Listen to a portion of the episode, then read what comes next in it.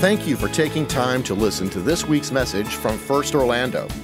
You can find even more content, including video archives of this and other past messages, at firstorlando.com. And if you're in the Orlando area, be sure to visit us sometime soon. Now, enjoy this podcast from First Orlando. I've got some good news for you. Matthew is not going to be preaching today. I've got some even better news for you as one of our own is. Stacy Thacker, who just so happens to be a part of David's uh, research and content team, who walks alongside the other men and women on that team and helping to provide support and research and content for our teaching team and weekend messages, she's going to be sharing with us a message for today. We're picking up where we had intended, but where we've been surprised, but God isn't. See, Stacy is an author and a very talented speaker, and she's one of us. It's going to feel just like us. But we also know where we are going with this new series called Fresh Start. It was looking at the prophet Habakkuk and his words in the Bible that share for us something that we can all take away from today. A theme that our life may be full of surprises and oh my gosh, I can't believe that happened. But God's in control of it all. And that's the message Stacy's going to share with us today. So when Stacy comes up here and shares, I know we're going to give her an incredible welcome. That's going to be followed by a time that David Lovelace is going to lead us as we pray for those that are affected in our midst, as we have an opportunity to pray for what's going on in our world. Our hearts break for all that's happened. And we're going to pray for our pastor and for his wife. We're going to pray for what God wants to continue to do in your life as well. We're going to sing a song after that, and then we'll close if we have any updates from there.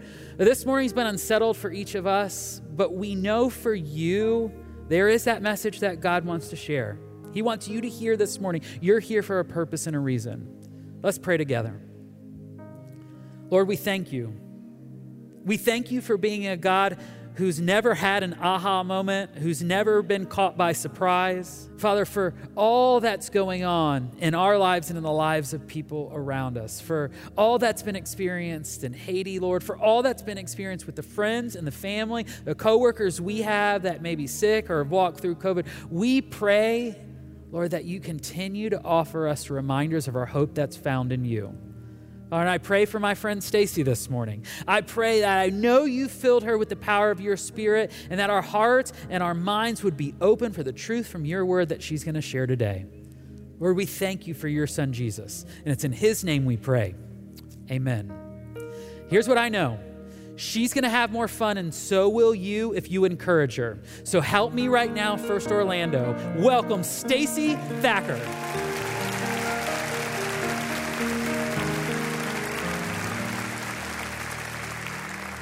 Well, good morning. I, I, feel pretty confident that Matthew could preach, so I'm pretty sure he could. Thank you, Matthew, for that very kind introduction. I am grateful to be here this morning, though obviously not under these circumstances. But here's what I know for sure God is in no way surprised by where we are today and the circumstances we're facing. And I know that He has specifically planned for us to be and the book of Habakkuk. More than a few years ago, I was here at church and Pastor Danny was giving a sermon on vision. And he referenced a verse in the book of Habakkuk. And at the time, I remember thinking, I don't even really know anything about that book, but that sounds like a book I would like to study. I made a mental note. And as typically happens when I only make a middle note and I don't write it down, I quickly forgot it. Fast forward a few months later, and my family was facing one of several devastating experiences that we would go through over the course of the next three years. I was grieving, I was angry, and like you, I had questions that I desperately wanted God to answer. During that season, I was in the habit of having my regular time with the Lord in a great big oversized red chair in my front room. And I grabbed a giant cup of coffee one morning and I sat down and I said to the Lord, Lord, I'm done. But I know that I need to start again. I know that I need a fresh start with you. Where should I go in your word? And I heard the Spirit within my heart whisper to me, Go to Habakkuk. And I specifically remember thinking and saying out loud, Habakkuk, really? How about Psalms? How about Ephesians? Anything else, Lord? But quietly in my heart, he repeated, I want to meet you in Habakkuk.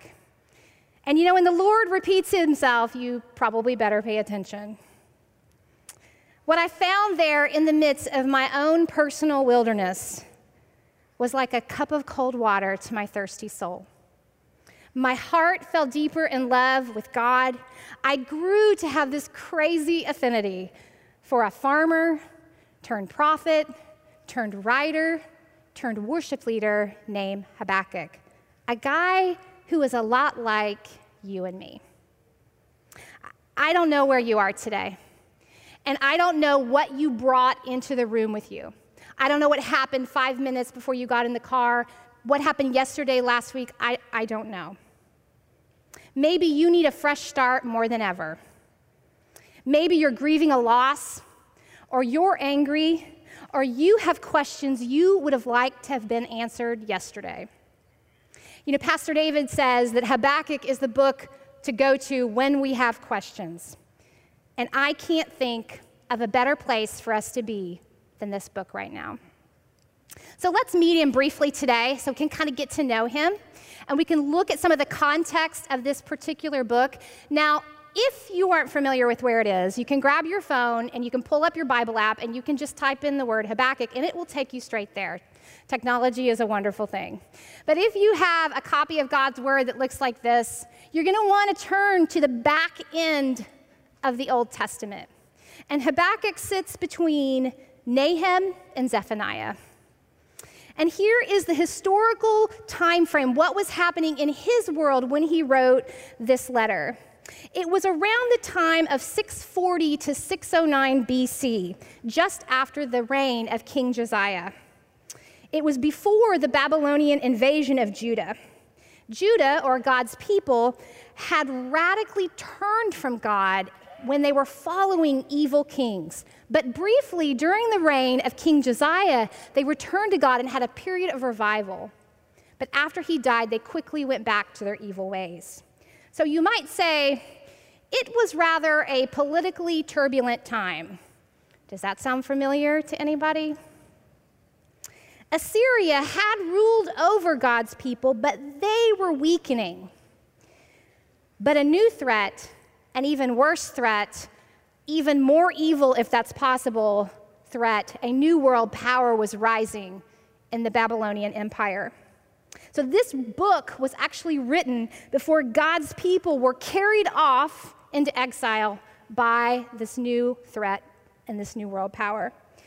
So, if that's ringing some, it's cutting through, and you're like, yeah, maybe I, I remember that, here's a couple of people that were contemporaries of Habakkuk that might sound a little familiar Jeremiah, Ezekiel, Daniel, and Zephaniah, just to give you a little bit of context of who he was. In Habakkuk, the very first verse of Habakkuk chapter 1, this is how he introduces himself. He says, This is the oracle that Habakkuk the prophet saw. The oracle, that's just a fancy name for problem or vision or burden that he had.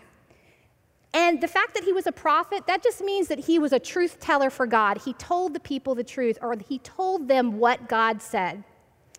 Habakkuk, I find his name super interesting.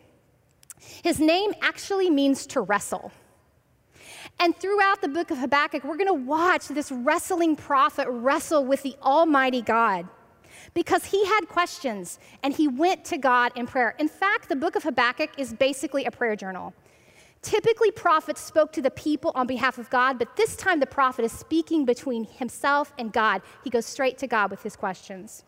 And what we can surmise is that Habakkuk is trying to reconcile what he knows about God, what he's done, and who he is with the reality of his own circumstances, the wickedness inside his nation and the wickedness without. You know, I think we've all been there before. We've all had those seasons of wrestling with the Lord. About a year after um, the Lord challenged me to meet him in Habakkuk, I found myself in one of those wrestling situations. My family had um, had a doctor's appointment with one of our girls, and we had gone to bed. And at about midnight that night, our pediatrician called and said, You need to rush your daughter to the hospital. We grabbed her, we went to the ER, we got her checked in, and for that first, the entire first night, we had no idea what was wrong with her. And I remember sitting in a very small room by myself with my girl, wrestling with the Lord. We were placed in the pediatric intensive care cancer unit, if that gives you any idea of how hard I was wrestling. And I can tell you that the silence in a hospital room when you don't know the diagnosis is deafening. And I wrestled. And I had spent so much time at Habakkuk, I knew that I needed to be praying. And so all night long, while she slept, I prayed. I wanted to know why. I wanted to know how long. And I wanted to know what in the world God was going to do to fix my daughter. You know, he didn't really answer my questions initially. Diagnosis can take time. Doctors have to take tests and they have to take their time to make an accurate call. But what I realized at the end of that very long night was that God was with us, that He was for us, and He had plans for us. And I also knew this that He loved my daughter way more than I did. So, we've seen in our lives this disconnect of trying to make sense of what's going on and what is happening around us. So, how do we move towards a fresh start? How do we start over? And if God is God and He's good and He has plans and He's for us, why hasn't He answered our questions yet? You know, last week, Pastor David asked me in a meeting to summarize Habakkuk in one sentence. And if you know me and you know my love of words, I, my first response was, That's really hard to do. One sentence? Are you serious? But as soon as I said it, I knew exactly what my sentence would be. And this is what it is even if I still will. It comes from a verse later on in the book of Habakkuk, which we're going to get to in a few weeks, but I'm going to read it for you today. It's Habakkuk 3 17 through 19. Though the fig tree should not blossom, nor fruit be on the vines, the produce of the olive fail, and the fields yield no food, and there be no herd in the stalls. Yet I will rejoice in the Lord. I will take joy in the God of my salvation. God, the Lord, is my strength. He makes my feet like the deer's, and he makes me tread on high places. Can I ask you a question this morning as you're sitting here and you're letting all this sink in? What is your even if? Maybe your even if is you're facing cancer. Maybe your even if is your marriage is on the rocks. Maybe your even if is you are a teacher and you're starting school and everything's crazy once again. And maybe your even if is just quite frankly the situation that we're faced in our world today. Can I encourage you this morning? First of all, remember that even if the circumstances in your life aren't what you want, even if the narrative and the story that you're living in isn't one that you would choose, would you still trust in the Lord? Would you worship Him today? And as Habakkuk teaches us, will you go to Him in prayer? So, what do we do in those situations when we're frustrated and we're confused and we're quite frankly disappointed with God? We pray. And one thing I know about this church from personal experience is we are a church who prays. And so this morning, as we are gathered together here and online, Pastor Lovelace is going to come up and lead us in a time of prayer, and then we're going to have a time of worship. And I just want to say that I'm praying for you, I'm grateful, and thank you.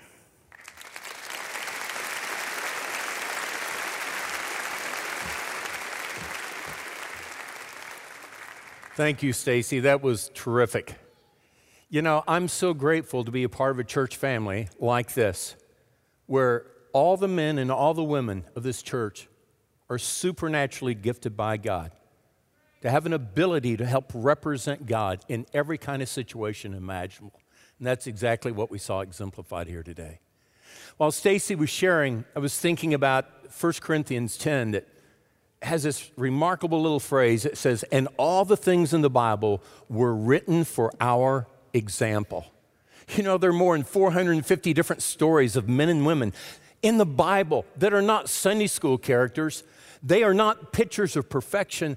They have their own brokenness. They have their own discouragement. They have their own disillusionment they're wrestling with. And it says all of those stories were written for our example. Habakkuk is a fantastic example of that. But also, Stacy was a terrific example as well of saying, here's some of the heartache and disillusionment I've been through. And from her example, that can act as an encouragement. I would also submit for your consideration that where you are right now in your story, God is writing something significant, and He's going to make a way where there seems to be no way, so that you in turn will be an example for the people around you. I love that phrase, don't you? That she said, even if I still will, even if I'm discouraged, I will still place my confidence in God. Even if I'm disillusioned, I will still believe that God's going to bring some sort of new clarity and word to my life.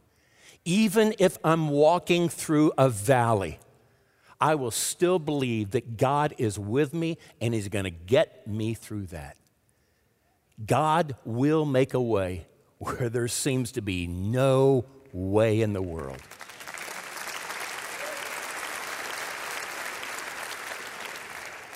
So, in a moment, we're going to pray together. But before we do, I understand even though this is a church, there, there are some of you that are here today, some of you that are watching us online or on TV 45, that you're like you're skeptical about this prayer stuff because you're still trying to understand if God is legit, if faith is legit. But you know what? You've been curious, and that's why you're here in this service, or this is why you're watching right now. And in a moment when we pray, you may go like, "Man, that's just weird. That's bizarre." Well, it's really not. You probably practice this in some way in your own life. Whenever you're going through anything, what you do is you look for someone that you trust more than anyone else to share with them what's going on and to invite even their help and their encouragement in your life. So, those of us that are Christ followers, the person we trust the most is the very creator and sustainer of our lives. And so we just share with him what we're going through. And we invite him to come and to help us. That's what prayer is all about. So if you can pray with us, terrific. If you just want to sit and observe, then you're okay with that. So here's what I'm going to invite us to do. If you want to just sit where you are, just if you'll just kind of open up your palms as a sense of I want to petition God. Or if you're comfortable, as many of you as possible, I'm going to encourage you to stand right now and lift your arms like this. And I'll lead us through a prayer time where we're just simply saying, God, here I am. Here I am where I'm discouraged. Here's where there is sickness or disease in my family or in my life. Here's where there's despair in certain pockets that I find myself involved with. Lord, I petition you. Come and hear my prayer. And I invite you to come and to walk with me. So let's pray. Let's just begin with you're praying either in a whisper prayer out loud or in your heart. Say, Lord, this is what I'm going through. But even still, here's what I will do. Take just a moment and do that.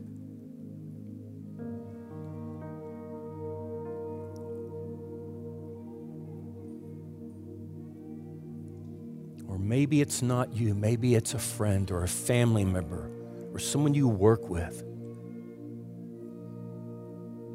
Say, Lord, I lift them up. Lord, come and do something new and profound.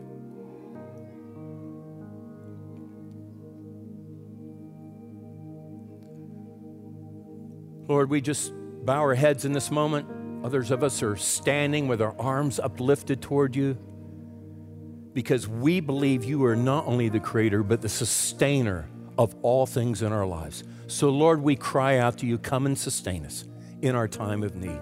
Lord, we just pray for Pastor David and Rachel. We ask that you bring comfort to their whole family and you bring a new dimension of healing to her body.